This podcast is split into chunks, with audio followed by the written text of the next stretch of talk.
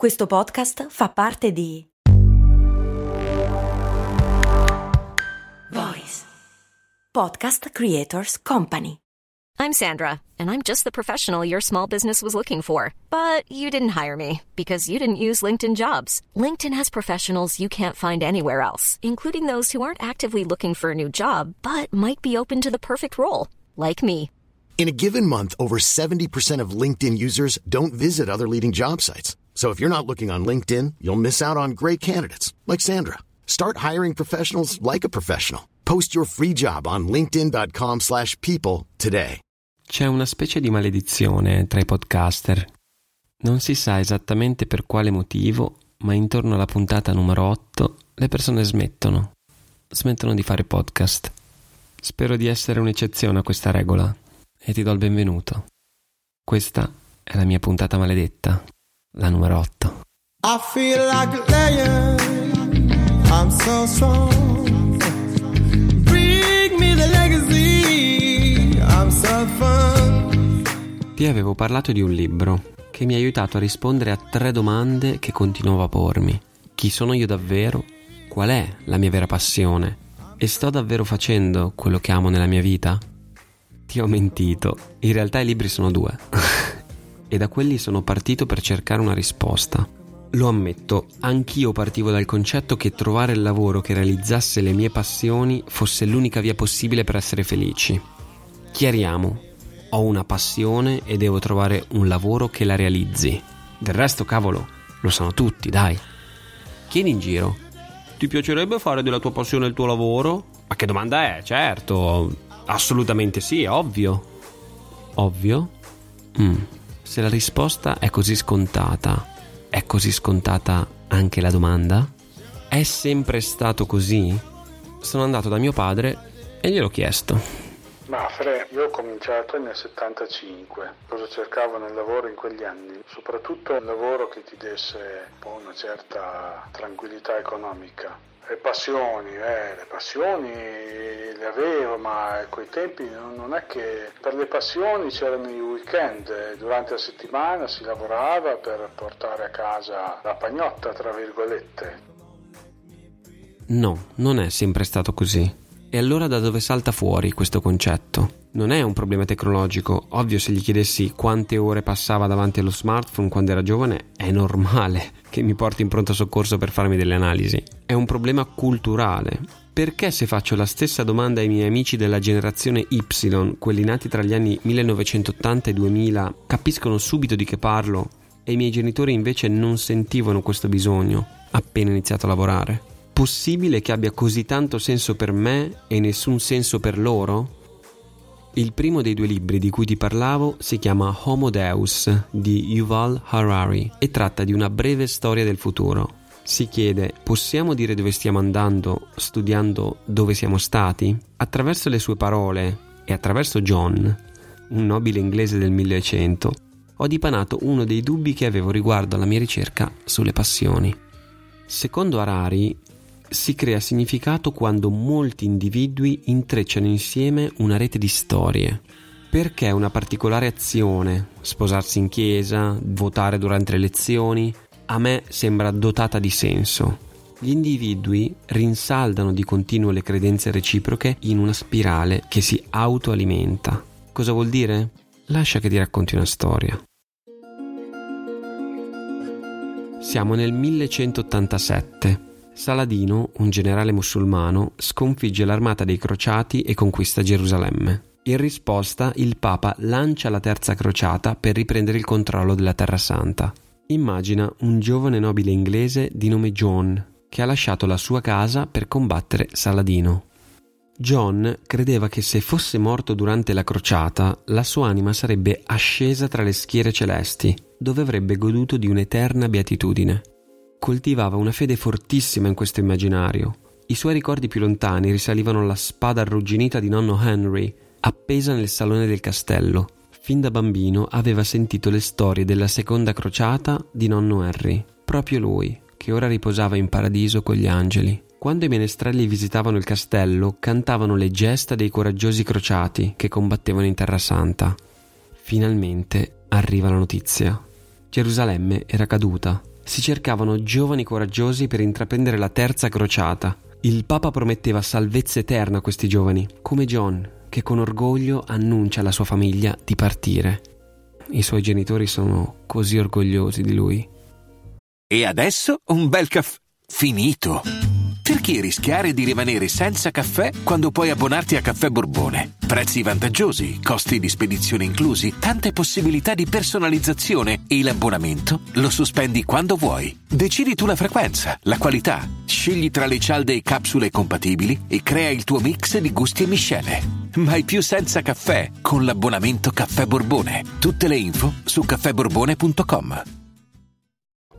Sbarcato a Gerusalemme, John rimane stupito. Persino i malvagi saraceni condividevano le sue credenze, solo in modo opposto. Sì, facevano un po' confusione perché ritenevano che i cristiani fossero infedeli e che i musulmani obbedissero alla volontà di Dio, ma il principio lo condividevano. Chi combatte in nome di Dio e di Gerusalemme andrà dritto in paradiso in caso di morte.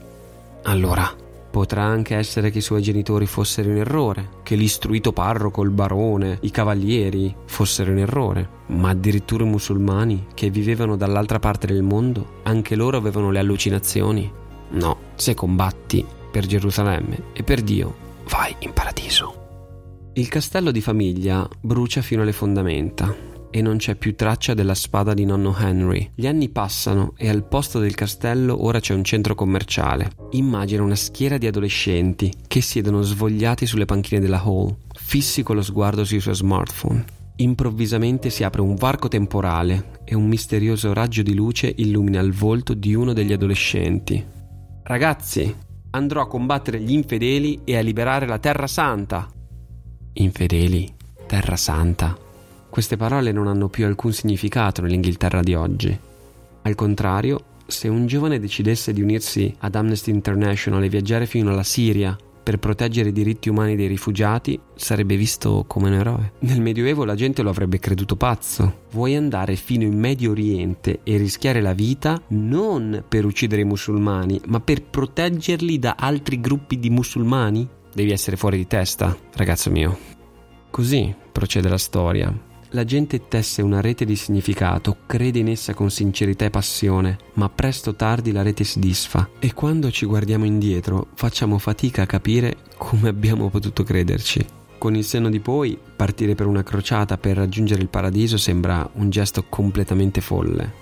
Con il senno di poi, le guerre mondiali e i disastri nucleari, sembrano follie ancora peggiori. Tra un centinaio di anni le nostre credenze di oggi potranno sembrare ugualmente incomprensibili ai nostri discendenti. Quindi è possibile che cercare il lavoro che incontri le mie passioni sia una credenza, sia qualcosa che è emerso e che non è sempre stato così. E dove e quando è nata quest'idea?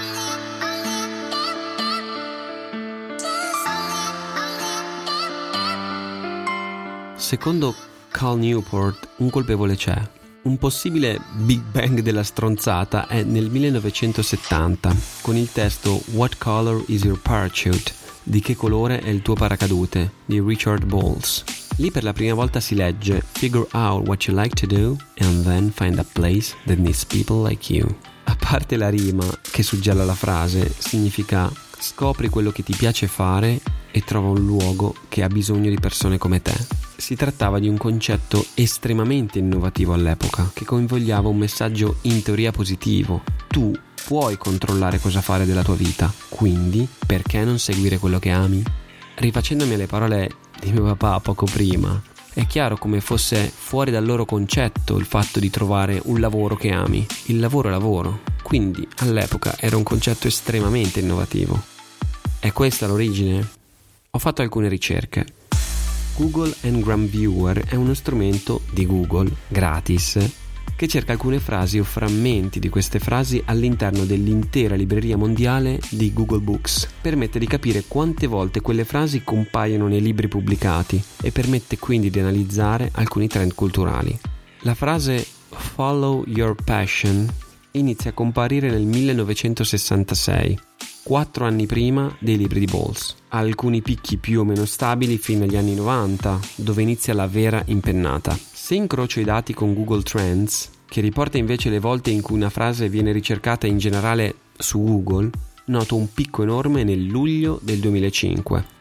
E sai quando ci fu il famoso discorso di Stanford Segui le tue passioni e sti cazzi di Steve Jobs? Nel giugno 2005. Coincidenze? Siamo alla puntata numero 8 e forse vale la pena di fare un riassunto.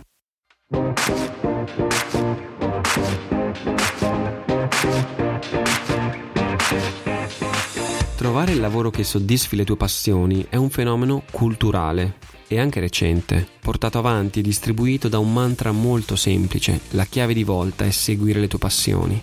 Seguire le tue passioni ti fa felice ed è ovvio quindi che tutti abbraccino questo mantra, me compreso. È una frase ben conosciuta dalla generazione Y, formata da quelle persone nate tra gli anni 80 e 2000, che, sempre secondo le ricerche, riportano il più alto tasso di insoddisfazione sul lavoro da quando questa metrica è stata creata.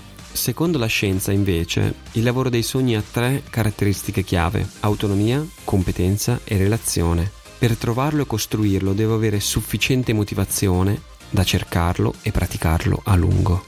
La motivazione che mi serve è intrinseca e non deriva quindi da fattori esterni come può essere una ricompensa economica. Focalizzarsi sulla propria passione e cercare il lavoro che la realizzi può essere pericoloso e fonte di insoddisfazione. La prima volta che lessi So Good They Can't Ignore You, così bravo che gli altri non possono ignorarti, di Cole Newport, ero in un coffee bar a Nashville. Lavoravo per una grande multinazionale e il mio lavoro era fighissimo. Vivevo negli Stati Uniti, viaggiavo, avevo dei colleghi fantastici. Era oggettivamente un bel lavoro. Eppure volevo qualcosa di più. Quasi mi sentivi in colpa a volerlo. Ma hai visto tutti i tuoi colleghi che sono senza lavoro? Hai visto i tuoi colleghi che ce l'hanno e stanno molto peggio di te? Questa cosa mi stupiva tantissimo e forse è proprio questo, questo strano sentimento contrastante che mi ha spinto a cercare, a scavare, fino a perdermi e ritrovarmi in un ciclo che non ha una sola risposta, ma che ha questa risposta adesso e devo essere in grado di metterla in discussione domani fino a godermi il percorso stesso della ricerca. Se non è vero che per essere felice devo trovare il lavoro che rifletta le mie passioni, allora come devo fare?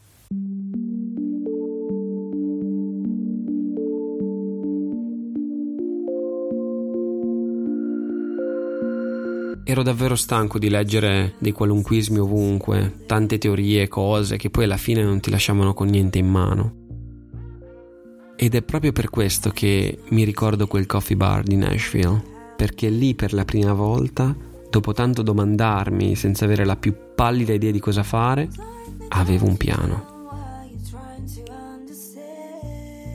Quale? Te ne parlo nella prossima puntata.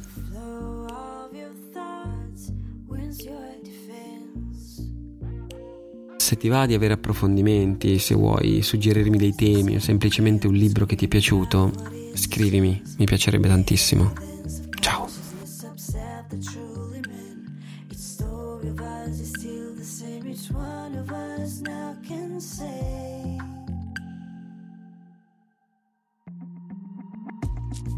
Credo che un libro ti prepari al successivo.